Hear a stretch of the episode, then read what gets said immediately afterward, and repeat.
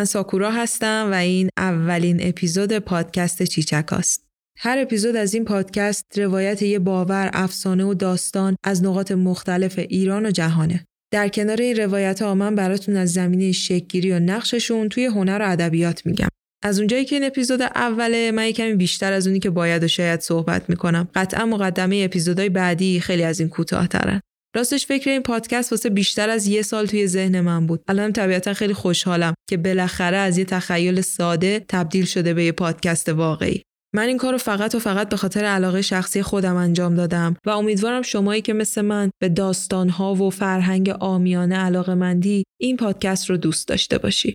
این اپیزود توی مهر ماه 1400 منتشر میشه و می‌تونید از این به بعد ماهی یک بار منتظر انتشار اپیزود جدید چیچکا باشید. لطفا پادکست رو هر پادکستی رو توی اپلیکیشن های مخصوص خود پادکست مثل Google Podcast، Castbox و اپلیکیشن پادکست آیفون گوش کنید. اینجوری هم واسه خودتون بهتره هم واسه پادکستر شما می‌تونید به محتوای متنوعتری دسترسی داشته باشید می‌تونید موضوعات مورد علاقتون رو search کنید پادکستاشو پیدا کنید subscribe کنید و بعدش هم هر وقت اپیزود جدیدی منتشر بشه خود اپلیکیشن خبرتون می‌کنه. فقط همینا هم نیست. کلی امکانات واسه شنیدن پادکست در اختیارتون می‌ذاره. از اون واسه پادکستر هم بهتره چون این اپلیکیشن ها آمار دقیق تری از تعداد دانلودها و تعداد بارایی که هر اپیزود شنیده شده و اینجور چیزا میدن. پادکستر هم می‌تونه از همین آمار واسه پیشرفت کارش استفاده کنه. اینجوری هم به خودتون کمک کردین هم به پادکست مورد علاقتون. خب. از اینا که بگذریم اگه نظری راجع به این اپیزود یا کلا واسه بهتر شدن چیچکا دارید یا اگه افسانه و داستان به خصوص و جالبی توی شهر و منطقتون هست خیلی خوب میشه که توی قسمت کامنت ها برام بنویسید یا از طریق ایمیل با هم در میون بذارید. ایمیل پادکستم توی توضیحات اپیزود هست. آها تا یادم نرفته چیچکا یعنی افسانه. خب دیگه حرفی نیست. بریم سراغ این اپیزود. اپیزود اول غراب شیطان از بندر عباس تا آمستردام.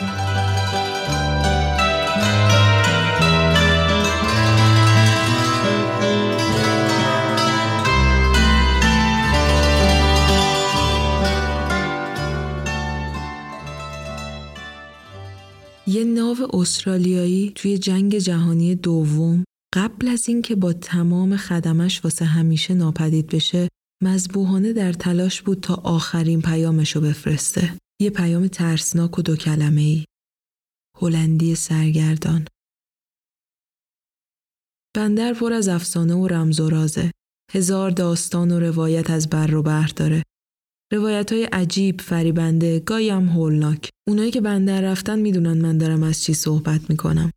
بندر یه ترکیب جادویی از موسیقی، رنگ، ادویه، بازارای ماهی، نقشهنا، علنگوهای طلا، رقص، آفتاب داغ، بادگیر، گلای کاغذی صورتی روی دیوارای سفید، پیرمردای دستار به سر و سواس به پا، قایقای زرد و سبز و نارنجی در حال عبور از عرض بلوار، شرجی، صدف و گوشمایی ساحل خاجتا، شبای دریا، باد گرم، نقطه های کوچیک روشن روی آبای تاریک بین بندر و جزیره، دریا،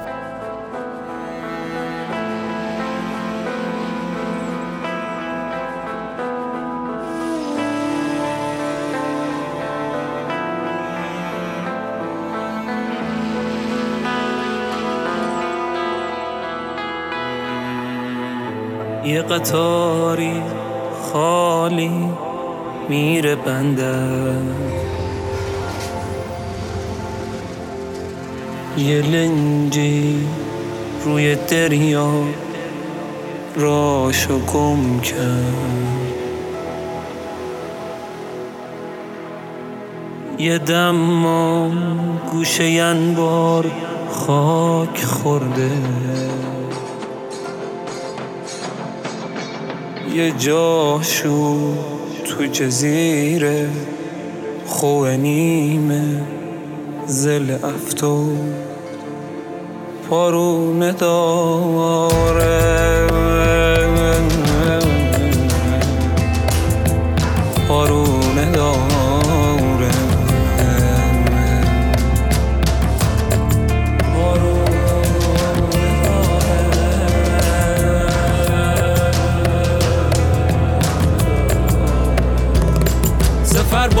یکی سفره در پیچ و تابی که از ارس وامانده زون مرغ دریایی خوشنوای جنوبی. بروسی به صبح وقت خنده بیفتم از اسبام از اصلم به دریا بیفتم.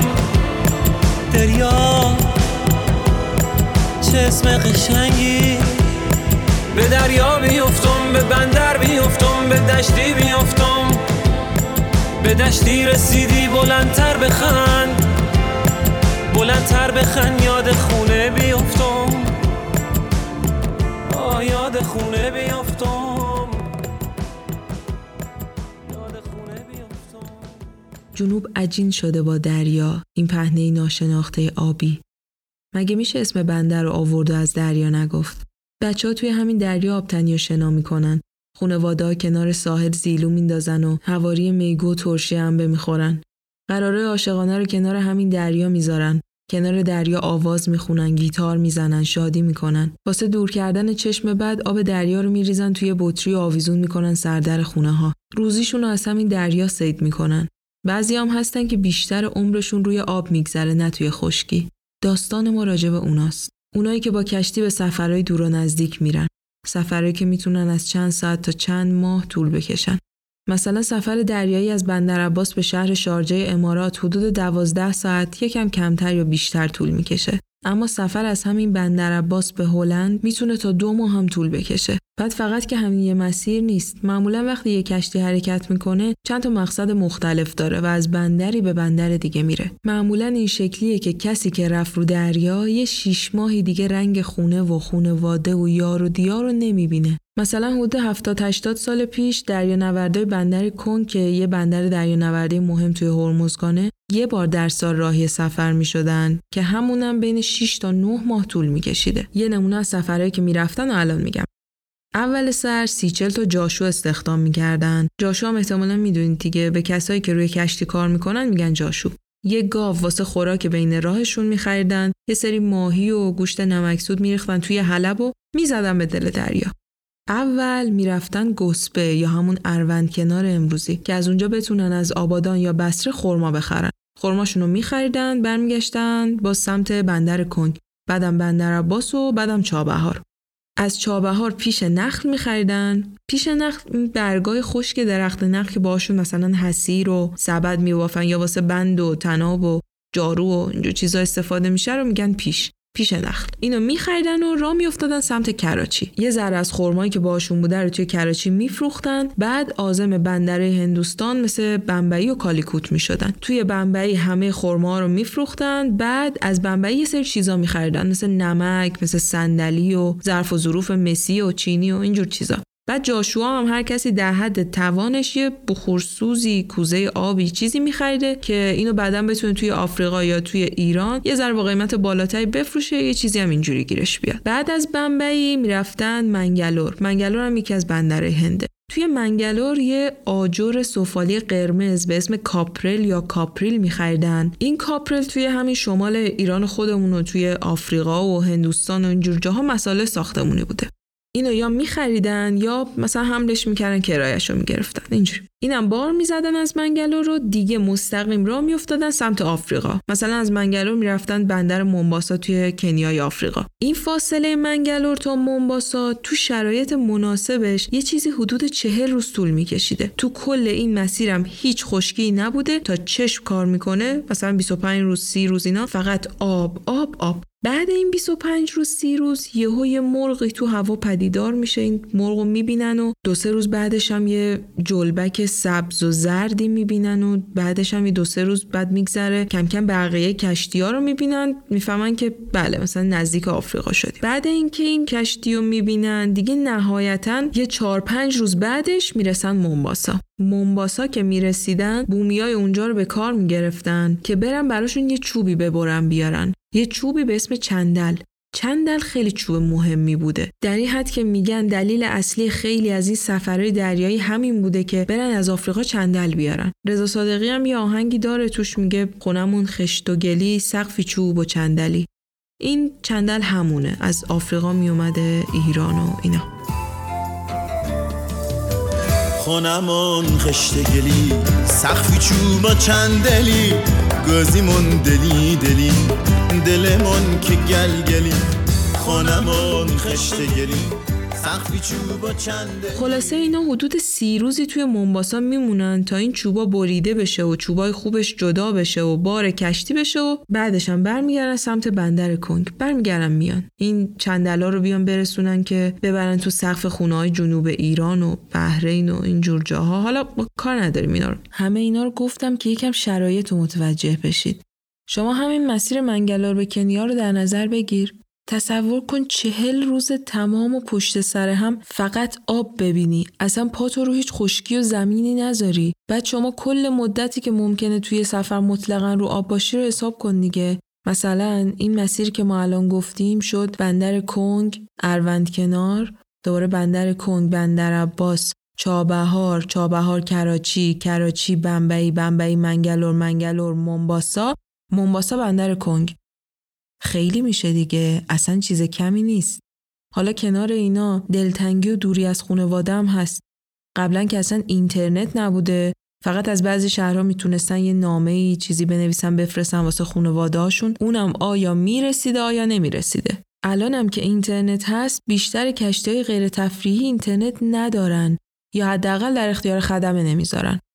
کلا هم توی سه چهار ماه ممکنه سه روزش از جاهای عبور کنن که آنتن داشته باشن بتونن یه زنگی پیامی چیزی بزنن.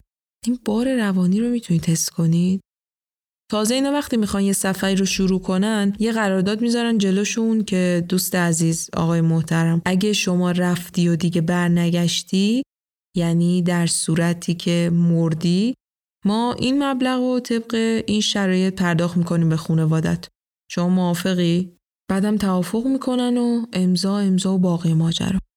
یعنی علنا هر باری که وارد کشتی میشه بهش یادآوری میشه که آقا این ممکنه سفر آخرتت باشه. شما به اینا طوفان و رعد و برق و باد مخالف موجای وحشتناک دزدای دریایی بیماری دریازدگی خرابی کشتی و هزار تا چیز دیگه هم اضافه کن. وسط دریا که دیگه قابل پیش بینی نیست. اما یه چیزای دیگه هم هست که وسط دریا اتفاق میافته براشون. چیزایی که جنسشون با اینایی که گفتم فرق داره. اسرارآمیزتره، غیر قابل توضیح تره.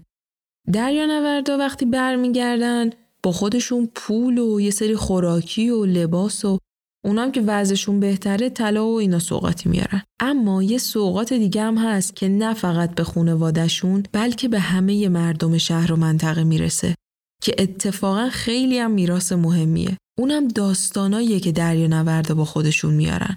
یه سری داستان هست راجع به قضایای کاری نمی‌دونم رفتیم این کشور اینجوری شد و مردم اونجا اینجوری بودن و اینجور چیزا که هر کدوممون به اقتضای کار و فعالیتمون ممکنه وقتی برسیم خونه یا دوستمون رو ببینیم تعریف کنیم ما الان به اونا کاری نداریم یه سری داستان دیگه هست که راجع به همون چیزاییه که گفتم به راحتی نمیشه توضیحشون داد. همون اسرارآمیزا.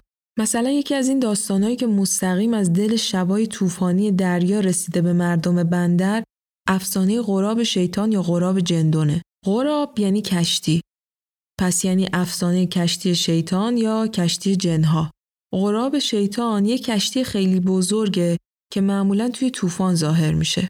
میگن که این کشتی از سینه تا دم چراغونی شده. چراغای سبز، قرمز، زرد. گاهی هم ترکیبی از اینا. این کشتی با یه سرعت خیلی زیاد و غیر طبیعی حرکت می‌کنه. سیاده و دریانوردایی که دیدنش میگن با یه سرعتی میاد سمتت که انگار هر لحظه می‌خواد بکوبه بهت و کشتی تو خورد کنه. اما هیچ وقت بهت نمی‌رسه. فقط می‌بینی که نزدیک و نزدیکتر میشه و درست توی لحظه ای که فکر می‌کنی این بار دیگه واقعا رسیده بهت و قرار غرق شی از کشتی چند تا تیر و تخته رو آب شناور بمونه یهو غیب میشه. انگار که هیچ وقت اونجا نبوده. ناخدا عبدالرحمن بابو یکی از دریانوردای شناخته شده و قدیمی بندر کنگه. ایشون که خودش هم خیلی شخصیت جالبی داره توی یکی از مصاحبه‌ها بعد از تعریف کلی خاطرات و صحبت‌های شنیدنی گفته که با یه جهاز لنج بادبانی رو میگن جهاز. با یه جهاز با بار سفال قرمز سفال قرمز رو یادتونه دیگه کاپرل منگلور. نزدیک بمبئی بودیم که توی تاریکی شب یه نور زیادی توجه همو جلب کرد. میگه خوب که نگاه کردم یه کشتی بزرگ دیدم چراغونی نور زیاد و سبز رنگ. ایشون اون موقع 19 سالشون بوده. میگه که از ناخدای مسنتر و قدیمیتری که توی جهاز بودن پرسیدم که این دیگه چه جور کشتیه؟ که جواب دادن این غراب شیطانه. غراب شیطان کشتی شیطان. میگن که در مورد این کشتی بارها و بارها از ناخداها و دریانوردا شنیده بودم. اما این اولین و تنها باری بود که با چشمای خودم میدیدمش. بعدش هم که کشتی نورانی با سرعتی عجیب از ما دور شد و بعد از اونم دیگه ندیدمش. حاج عبدالرحمن بابو تنها کسی نیست که میگه این کشتی رو دیده. اتفاقا تعدادشون اصلا هم کم نیست. یه دریانورد دیگه میگه که توی جهاز حاج ابراهیم کاکا توی راه برگشت از آفریقا به بندر کنگ ساعت حدود 11 شب. با هفت نفر دیگه بیدار بودن و رو عرشه داشتن کشیک می‌دادن. یهو از دل تاریکی شب میگه چراغای سبز و سرخ و سفیدی رو دیدم که دارن به ما نزدیک میشن. دریا طوفانی شد. این کشتی هم هر لحظه با سرعت بیشتری داشت به سمت ما میومد چیزی نمونده بود که به ما برخورد کنه و کشتیمون رو در هم بشکنه. ما دست به دعا برداشتیم و ناگهان توی لحظه های آخر کشتی ناپدید شد و دریا هم یه کمی آروم گرفت. ما داخل لنجی بودیم لنج بادبانی. مال آقای بابو. جهاز فتح الخیر. بعد تو دریا دخ دریا کمونه رفت نزدیک کویا.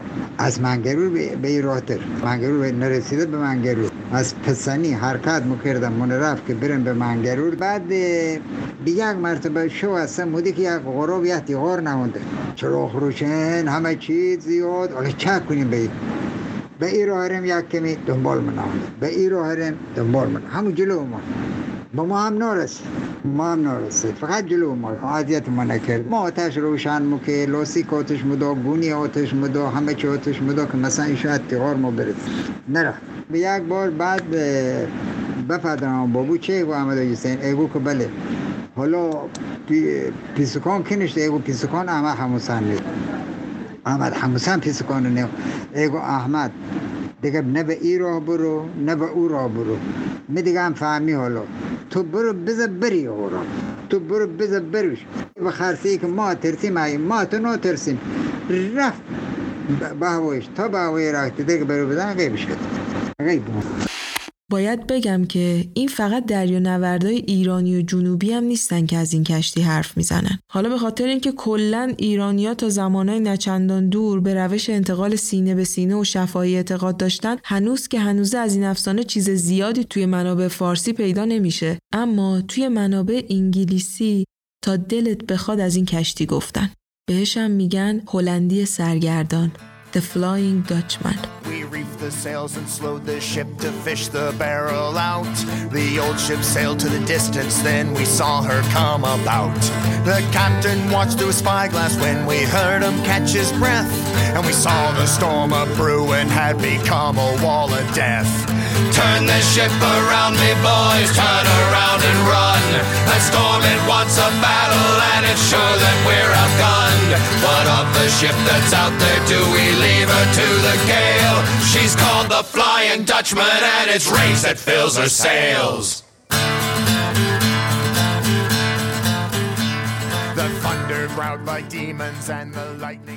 کاپیتان فاندردکن واسه تجارت راهی سفر طولانی و خطرناکی میشه. بعد از کلی مشقت به مقصد می‌رسه و اجناس مورد نظرشو می‌خره و حالا تو مسیر برگشت رسیده به دماغه امیدنیک. دماغه امیدنیک جاییه که سهمگین ترین طوفانا رو داره. بلندترین موجا و یه جورای کابوس دریا نورداست.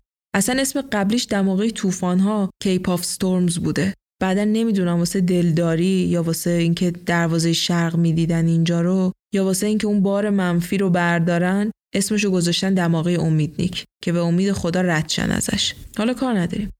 این آقای فاندردکن بعد از یه سفر طولانی با بار و خدم و حشمش رسیده به دماغه امیدنیک کاپیتان هنریک فاندردکن تیره پشت راست و گردن به غرور برافراشته به قول شاملو روی عرشه در عقبترین نقطه کشتی ایستاده. مرد ترسناکیه. خدمه ازش میترسن. بیشتر به یه حیوان درنده به شیر میمونه تا آدمی زاد موهای بلندی داره. یه کلاه سگوش سرشه که موهاش از زیر این کلاه همچین مثل یال ریخته بیرون. تو چشاش یه نگاه خیره و سرد و سخت داره. انگار که مثلا با یه درنده چش تو چش شده باشی. از خدمه بیرحمانه کار می‌کشه ولی از اون ور پول خوبی هم بهشون میده. هیچ ناخدایی تو کل ناوگان تجاری هلند توی سرعت تحویل بار و محموله به گردش هم نمی‌رسه. هر چقدر می‌خواست هوا طوفانی بشه فاندردکن حاضر نبود بادبانی رو پایین بکشه. می‌زد به دل طوفان. اصلا از طوفان سواری می‌گرفت واسه سریعتر حرکت کردن. البته کشتیش هم که بهش می‌گفتن هلندی کشتی عجیبی بود. طراحی غیر معمولی داشت و یه جوری ساخته شده بود که توی دماغش انحنایی داشت که این آب و خیلی تمیز میشکافت و می‌رفت جلو. بادبانای چارگوش سنگین داشت و هشت تا توپ واسه محافظت از بدنه زرد و مشکیش. چند باری با بادبانای کاملا افراشه توی همین دماغه امیدنیک رفته بود تو دل طوفان راه خودش رو باز کرده بود. الانم ادویه و ابریشم آج و صدف و اینا بار کرده بود و عجله داشت که برسه هلند. یه نگاهی به دریا انداخت با نگرانی زیر لب شروع کرد بد و بیرا گفتن. این آقای فاندردکن فقط وقتی راضی و خوشحال بود که روی دریاها داشت به همه ثابت می‌کرد که سرور آبها و بادهاست. بالای سرشون کوه تیبل بین انبوهی از ابرای سیاه و حجیم گم و پیدا می‌شد فاندردکن خندید آدام استور قول طوفان دشمن دیرینش بود دریا براشفته بود و موجام خیلی با یه حالت تهدید کننده بهش نزدیک می شدن. کشتی همینجور داشت تکونای شدید می‌خورد و به زور و زحمت می‌رفت جلو. این دریا نوردایی که همراه فاندردکن بودن دیگه همه از استرس و ترس خیس عرق شده بودن. یهو داد زد همه دریچه ها رو ببندید دکلا رو پوشش بدید. سکانداران پیش به سوی طوفان. یه نفر گفت طوفان خیلی سهمگینه. یکی دیگه گفت که فردا عید پاکه. عید پاک همون ایستر از عیدای مهم مسیحی است که اونو روز رستاخیز مسیح می‌دونن. آره خلاصه یکی گفت که فردا عید پاکه. فاندردکن هم یه قرشی کرد که عید پاکه که عید پاکه. عید پاک جاش تو کلیساس نه تو کشتی. بذار همونجا بمونه. ما دست از حرکت نمی‌کشیم. طوفان باشه یا نباشه. دریا نوردای وحشت زده پریدن رو دکلا و بادبانا رو باز کردن. هی دماغه کشتی تو این آبای خروشان فرو می‌رفت و در میومد خود فاندردکن هم یه احساس بدی بهش دست داده بود از این تصمیمش. داشت به وضوح می‌دید که این طوفان شبیه هیچ کدوم از اون طوفانه که تا به حال دیده نیست. فرای همه اوناست. ولی با خودش فکر می‌کرد که اصلا می‌خوام اینم رد کنم. حالا که اینطوره باید شکستش بدم تا همه بفهمن رئیس کیه. دیگه فرمانم که داده بود راه برگشتی نبود واسش. یکی از بادبانا اول یکم به صورت جزئی شکافی برداشت و بعدش یهو شرح شرحه شد و پیچید تو باد وحشی و رفت. آب اومد تو عرشه. با همین وضع یه ساعت دو ساعت یه روز دو روز. خدا می‌دونه چقدر ادامه دادن. هی مصمم واسه دور زدن این دماغه با طوفان گلاویز شدن و هی هر بارم باد و موج کشتی رو پرت می‌کرد عقب. دوباره به همین وضع. دیگه خدمه شروع کردن به التماس بلکه کوتاه بیاد و قبل از اینکه غرق بشن فرار کنن و جونشون رو نجات بدن. یکیشون حتی اومد جلو پاش زانو زد و التماسش کرد. اینم نامردی نکرد. از یقه گرفت بدبخت و با فوش و فضیحت پرتش کرد تو آب. بعد اومد چسبید به سکان و سر کشتی و کش کرد سمت طوفان. فاندردکن با یه حالت وحشی همچین نیمه دیوانه فریاد زد که هرگز نه هیچ بنی بشری نه هیچ قولی نه خود خدا هم نمی‌تونه تصمیم منو عوض کنه. من این دماغه رو دور می‌زنم. من از پیچ این دماغه عبور می‌کنم. حتی اگه تا قیام قیامت طول بکشه. یهو همه چی آروم گرفت. باد خاموش شد دریا رام شد آروم شد. ولی یه جور مشکوکی بیشتر بستر دلهوره بود تا آرامش. همه گیج و مات. هنوز هیچکس به خودش نیومده بود که یهو یه نور سفید کور کننده عرشه رو روشن کرد. قول طوفان آدامستور بود، یه کشتی دیگه بود یا خود خدا بود. دیگه هیچکس از وحشت اسمش هم یادش نمیومد. همه جا ساکت یهو یه صدای ریز ترک خوردنی اومد و پشت سرش هم دکل بزرگ کنده شد و افتاد وسط عرشه. صدایی بلندتر از طوفان و رد فریاد کشید. تو تقدیر خود را مقدر کردی. باشد که به راستی تا قیام قیامت در هفت دریا سرگردان باشی. رد هولناکی زد، بادبانا لرزیدن، کشتی با نوری به رنگ قرمز خونی شروع کرد به درخشیدن. خدم دور تا دور عرشه رو زمین افتاده بودن و دیگه هیچ اثری از زندگی توی این کشتی نبود.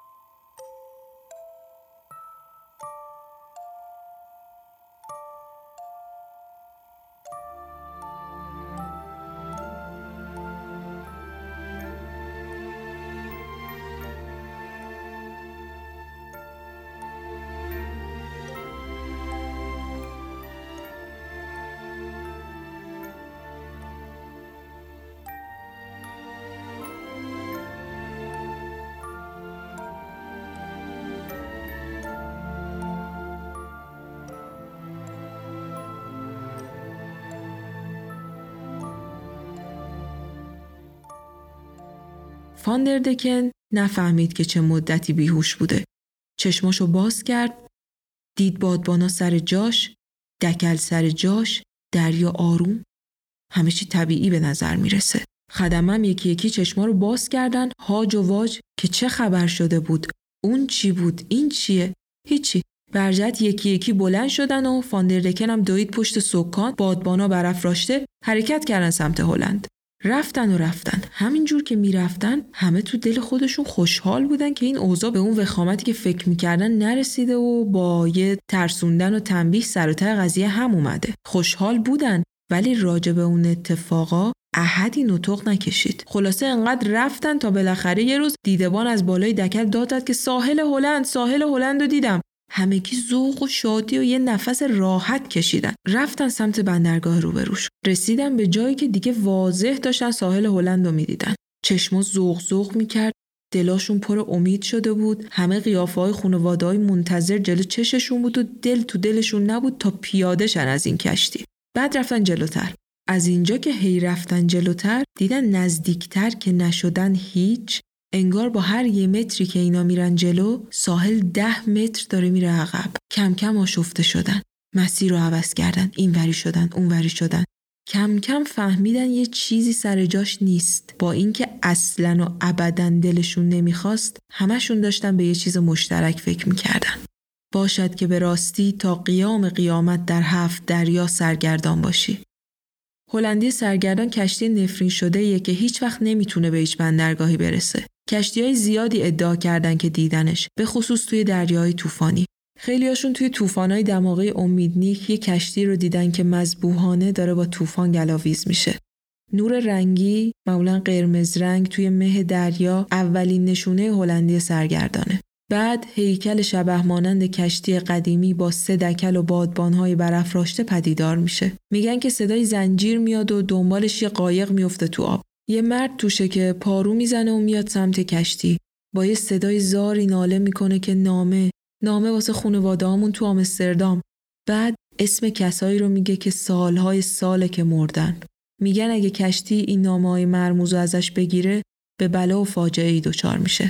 سال 1959 توی ساحل فالس جنوب آفریقا صدها نفر قسم میخوردن که یک کشتی به سبک و سیاق قدیمی رو دیدن که به سمت ساحل می‌رفته و بعد درست قبل از این که بره توی ساحل ناپدید میشه. نکته عجیبش البته جدای از ناپدید شدنش این بوده که بدون هیچ بادی بادبانای کاملا افراشته داشته و با اون سرعت حرکت می‌کرده. تشابه بین هلندی سرگردان و قراب شیطان رو می‌بینید؟ حالا سوال پیش میاد که چرا؟ بذارید یه ذره برگردیم عقبتر.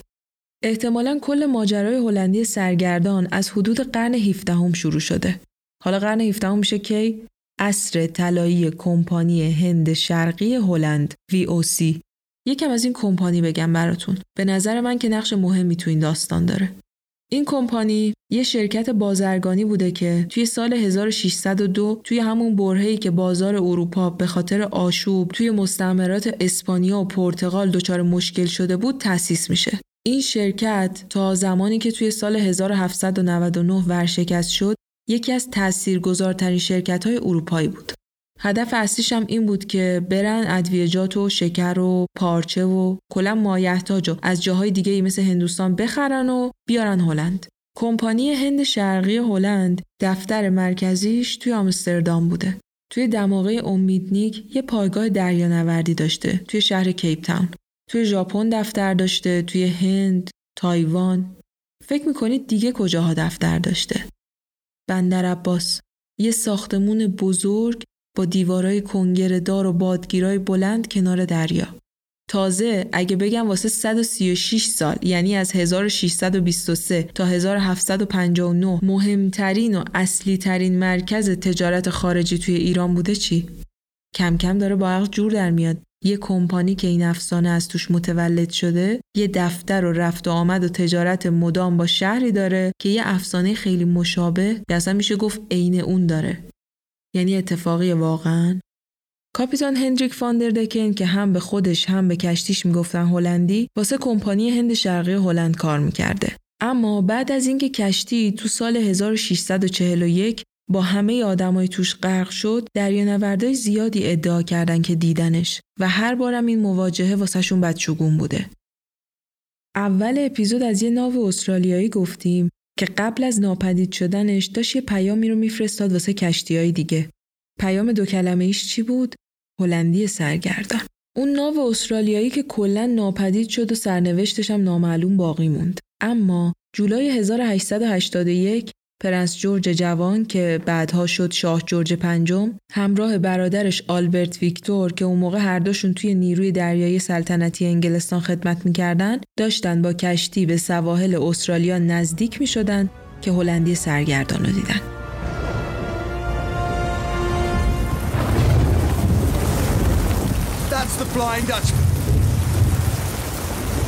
پرنس جورج این مواجهه رو توی یادداشت‌های شخصیش اینجوری توصیف کرده. ساعت چهار صبح روز 11 جولای 1881 هلندی سرگردان از مقابل کشتی ما عبور کرد. نور قرمز عجیبی همانند یک کشتی ارواح شروع به درخشیدن کرد. از دل این نور دکل و بادبانهای یک کشتی پدیدار شد که با آرامشی هولناک در فاصله 200 متری ما قرار داشت. جایی که افسر دیدبانی و افسر میانی که سریعا به سینگاه کشتی فرستاده شد به خوبی قادر به مشاهده آن بودند. اما به محض رسیدن به آن نقطه دیگر هیچ نشانه ای از آن کشتی نبود و هیچ کشتی دیگری در نزدیکی یا در افق دیده نمی‌شد. هوا روشن بود و دریا آرام. سیزده نفر اون روز هلندی سرگردان رو با چشمای خودشون دیدن. همگی توی بحت و سردرگمی بودن و نمی‌تونستن دقیقا بفهمن که چی شده و چی دیدن. تا اینکه خیلی زود یه اتفاق تراژیک متقاعدشون کرد که هلندی سرگردان همون کشتی ارواح معروف و بدیوم دیدن. در ادامه یادداشت‌ها اومده که در ساعت 10 و 45 دقیقه صبح دریانورد ساده‌ای که اولین نفری بود که ظاهر شدن هلندی سرگردان را گزارش کرده بود از بلندترین دکل کشتی سقوط کرد و مرد. بله. توماس مور شاعر و ترانه‌سرای ایرلندی هم وقتی که توی سپتامبر 1804 توی سفر دریایی بوده و داشته با کشتی از خلیج سن لارنس رد می شده هلندی سرگردان رو می بینه. اون این مواجهه رو توی قالب شعر بیان کرده شعری که با این عنوان شروع میشه نوشته شده در گذر از جزیره مردگان در خلیج سن لارنس شامگاه دیر سپتامبر 1804 See you beneath young clothes or dark, fast gliding along, a gloomy bark. Her sails are full, though the wind is still, and there blows not a breath her sails to fill. Oh, What doth the vessel of darkness bear? The silent calm of the grave is there. Save now and again a definite wrong, and the flap of the sails with night for gong. There a or wreck on the dismal shore of cold and pitiless Labrador, where, under the moon upon mounts of frost, full many a mariner's bones are tossed and shadowy bark had been to that wreck, and the dim blue fire that lights her deck. To play as a pale and livid a crew, as ever ye drank the churchyard too. To Dead Man's Isle, in the eye of the blast, to Dead Man's Isle, she speeds her fast. By skeleton shape her sails are furled, and the hand that steers is not of this world. Oh, Herodian, oh, Herodian, thou terrible bark, ere the night begun. Nor let morning look on so foul of sight, as would blanch for ever her rosy light. ترجمه این شعر رو می‌تونید توی channel تلگرام پادکست بخونید. به جز توماس مور و شاه جورج پنجم یه شخصیت معروف دیگه هم هست که هلندی سرگردان رو دیده و حتی با فاندردکن هم کلام شده. باب اسفنجی. کشتی باب اسفنجی تا کی بخوای تو خیالات زندگی بلولی آخه تو؟ نه واقعا نگاه کنین این کشتی غول پیکر خوبه زودتر راه بیفتین بریم. من باید بالاخره بفهمم که این کیه که لنگرش انداخته توی خونه من. من نمی‌دونم معنیش چیه بخت ولی نگاه کن اون کشتی دورش نورایی هست و برش و برش می‌کنه. حالا یا نوره یا گرد و خاکه فکر کنم صاحبش خیلی اهل نظافت کردن نیست. ولی هر کی هست لنگرش رو بد جایی انداخته. 230 سال پیش یه کتابی به اسم سفر به نقاط مختلف اروپا، آسیا و آفریقا از هلندی سرگردان گفته. این قدیمی ترین متن مکتوبیه که درباره این افسانه پیدا شده. اما بعد از این دیگه زیاد ازش گفتن. تو سفرنامه‌های دریایی، کتاب، گزارش، شعر که یه شنیدید و زیادم به تصویرش کشیدن. از نقاشی بگیر تا مجسمه، تئاتر، اپرا که یکی از مهمترین آثاری که از هلندی سرگردان ساخته شده، یه اپرا به همین اسم The Flying Dutchman از آهنگساز معروف آلمانی ریچارد واگنره و توی فیلم و موسیقی. اگه از طرفدارای دزدان دریایی کارایی با کاپیتان جک اسپارو باشید حتما می‌دونید که یکی از کشتیهایی که تو این سری فیلم ها هست هلندی سرگردانه. فیلم های دیگه ای هم از این افسانه ساخته شدن. مثلا پاندورا و هلندی سرگردان که آوا گاردنر هم توش بازی می‌کنه. جت روتال بند موزیکی که اسمش واسه خیلی از ایرانی آشناست یه track داره به اسم Flying Dutchman یه band دیگه هم هست به اسم Jolly Rogers. اسمشون هم جالبه چون Jolly Roger به این پرچمای دزدای دریایی که احتمالا دیدینشون میگن. همینا که طرح جمجمه و دوتا اسکلت متقاطعن کلا هم این گروه آهنگایی با تم فولک و دریا نوردی می‌خونن. اینا هم یه track دارن به همین اسم. به هر کدوم از این آثار نگاه کنید شباهت هلندی سرگردان و غراب شیطان داره داد می‌زنه. گفتیم دریا نوردا داستاناشون هم با خودشون این ور می بردن. یعنی اینم می‌تونه یکی از اون داستانا باشه که دریا نوردای کمپانی هند شرقی هلند با خودشون آورده باشنش بندر عباس. کلا به نظرتون یه کشتی با بادبانای افراشته و نورای رنگی عجیب و غریب توی دریاها سرگردونه و هر از گاهی یه خودی به دریا نوردای گرفتار طوفان نشون میده یا اینکه مثل علمگراها اعتقاد دارید که این پدیده فاتا مورگاناست سرابی از خود کشتی یا کشتی های دوردستی که توی دید نیستن که به خاطر شرایط جوی شکست نور ایجاد شده. اگه فقط یه سرابه اگه شکست نوره پس چرا بیشتر توی شب میبیننش؟ چرا شبه یه کشتی خیلی قدیمی بادبانیه؟ مگه الان از اون کشتی ها اصلا هست دیگه تو دریا که شرایط جوی و شکست نور بخواد سرابش رو درست کنه؟ اگه سراب نیست پس چیه؟ یه کشتی نفرین شده؟